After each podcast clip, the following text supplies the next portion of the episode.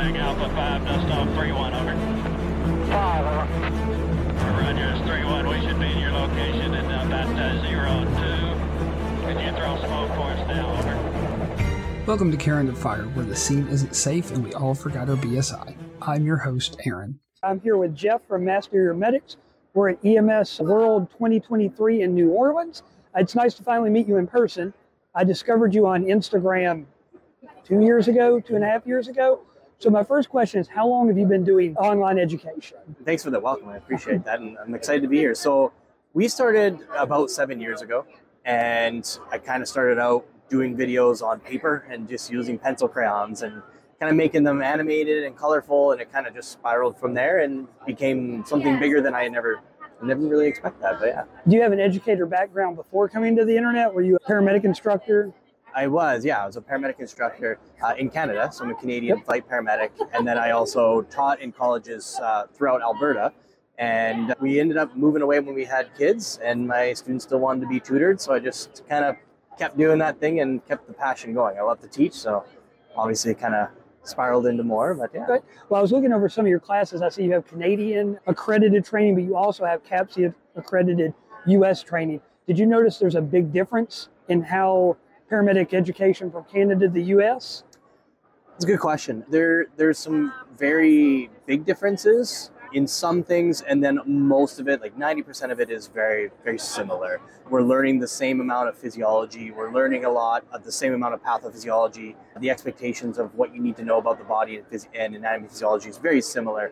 As far as the treatment, also very similar. Yep. The biggest differences are kind of things like Fahrenheit and Celsius, or B G Ls with millimoles or deciliters. Those kind of things are different, yep. but everything else is pretty close to the same. I make that joke with my students all the time when it's converting patients to kilograms. Every other medical professional in the world has a huge advantage because we as American medics have to guess your weight in pounds, which we're bad at, then convert it to kilos, which we're also bad at. So it's interesting in that way. Are you on TikTok at all, or have you grown yeah. into that? TikTok's, that's an interesting beast, that's for sure. I, I enjoy it. Like we we get to really engage with a like a lot of who we are kind of core wanting to be working with. So we work with mostly students, and uh, paramedic and E M T students is kind of our bread and butter. And the our new students, this new generation of students is is on TikTok right okay. now. And so that's kind of where we want to be. We want to be in the community of where our students typically are. Uh, my target audience is traditionally uh, military combat medics mm-hmm. uh, or Navy corpsmen. Do you have any advice for people transitioning out of the military into a civilian E M S job? That's a good question. I think it's a really good foundation. And what's great about transitioning is that you already have an understanding of how your mind works in a time of crisis. And I think that's a really hard thing to adjust to when you don't have a background in, in stress. And so I think that's a, a good advantage to have. The transition portion, the best advice I could give is to remember that a lot of what you're going to be doing is more medical side of, and they're going to be older a lot of the time, and just kind of having a heavier focus on focusing on geriatrics and how those, um, how they progress, and also making sure that we're, you're refreshing on the medical side of things, because you already got the trauma stuff locked down.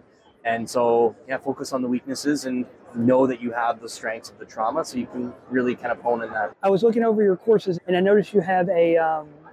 paramedics exam study guide for the National Registry. Have you thought about branching out into um, a critical care study guide, F P C, T P C, into those I B S C board certifications? That's a good question. Uh, we, we've seriously looked at it, and, um, and and we've had some conversations about it. Now, I can't really say what the future is going to hold, yep. but right now, like we we've kind of decided that our what we want to focus on and what we really want to do is is focus on the students that are in school. And the reason for that is is simply because we like to focus on things that we're really strong at. We know that we're very good at teaching students. We've kind of got that locked down, and so we're just playing to our strengths with that and making sure that we're hyper focused on our goal, which is, you know, elevating what that student's going to be able to do walking out the door and onto an ambulance.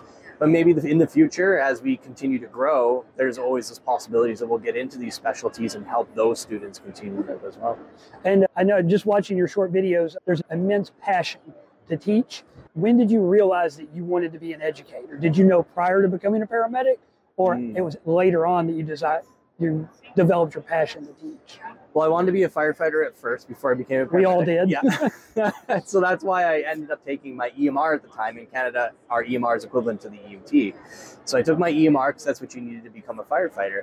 And then when I got that, I started realizing how much I really liked the medicine. So I went on to take my P C P, which is primary care paramedic, equivalent to your A E M T. Loved it, continued to go, loved it, continued to become a critical care flight paramedic. So as far as the teaching side of things, I actually was a first aid instructor back when I was going through P C P school or A E M T school, and kind of supporting myself through school by teaching, which was kind of funny. And so that was kind of when I realized that I I have a knack for it. I enjoy it a lot. I like to see the light bulbs go off in the classroom. And then once I kind of realized that about myself, then I continued to pursue other opportunities to teach and to build curriculum to advance students even further than they were at that time. That's awesome. I had the privilege of meeting the the N A E M T Paramedic of the Year. Mm-hmm. He's from L A F D. I had an interesting conversation with him that he mentioned standing on that podium, receiving that award at a high level, he had imposter syndrome. Mm-hmm. And he's like, I know I'm a good paramedic. Did you ever feel imposter syndrome when you were first getting into education, and how did you overcome it? If you oh, did? I still, to this day, have imposter syndrome. I don't think it ever goes away. I think you just learn to kind of manage it. Even last year, I was I was speaking at uh, FAST, which is a critical care conference that uh, FlightBridgeEd puts on. And one of their medical directors, a guy that I really look up to, like Jim Docanto, like the Jim Docanto, and he comes up to me and says, hey, I love your stuff. I love what you're doing online. And then my, another medical director comes up and says, hey, we send our students to you all the time. And so that is a really big for me, is that I still like to keep myself humble because I really am a normal person. So yeah, that imposter syndrome, it just kind of, it creeps up on yep. you. You deal with it and you kind of just deal with it in the moment. But even to this day, I still struggle with that reality that Master Your Medics became something. Yeah. And it's all more because of the team. That's what they've created. But I, I guess I just de facto became the face of that yep. as it grew. And I have to kind of manage that. We're just reading the quotes on the wall. I'm assuming those are from past students. Mm-hmm. You run an amazing program. And thank you for taking the time to talk with me today. I'm Aaron with Caring for the Fire. This is Jeff from Master Your Medics. Where can we find you online? You can find Here's us our- pretty much everywhere. We try and do little short videos every day for students and for people that want to refresh their skills and their knowledge. We do random little videos every day that are going to make you a better paramedic or E M T. You can check us out, Master Your Medics on Instagram. You can check my name out, Geoff Murphy, on TikTok. And pretty much if you search us or Google us, you'll find my name up there, and uh, you can start enjoying stuff for free. And if you love us, you can join us on the inside too. Okay, well, thank you very much for your time today. If anyone you know wants to share their story about military medicine, reach out to me at care under fire sixty-eight w at gmail dot com or on Instagram at care underscore under underscore fire underscore. I hope you all follow along as my podcast grows. Open a book, get studying, change your socks. This has been Caring for the Fire.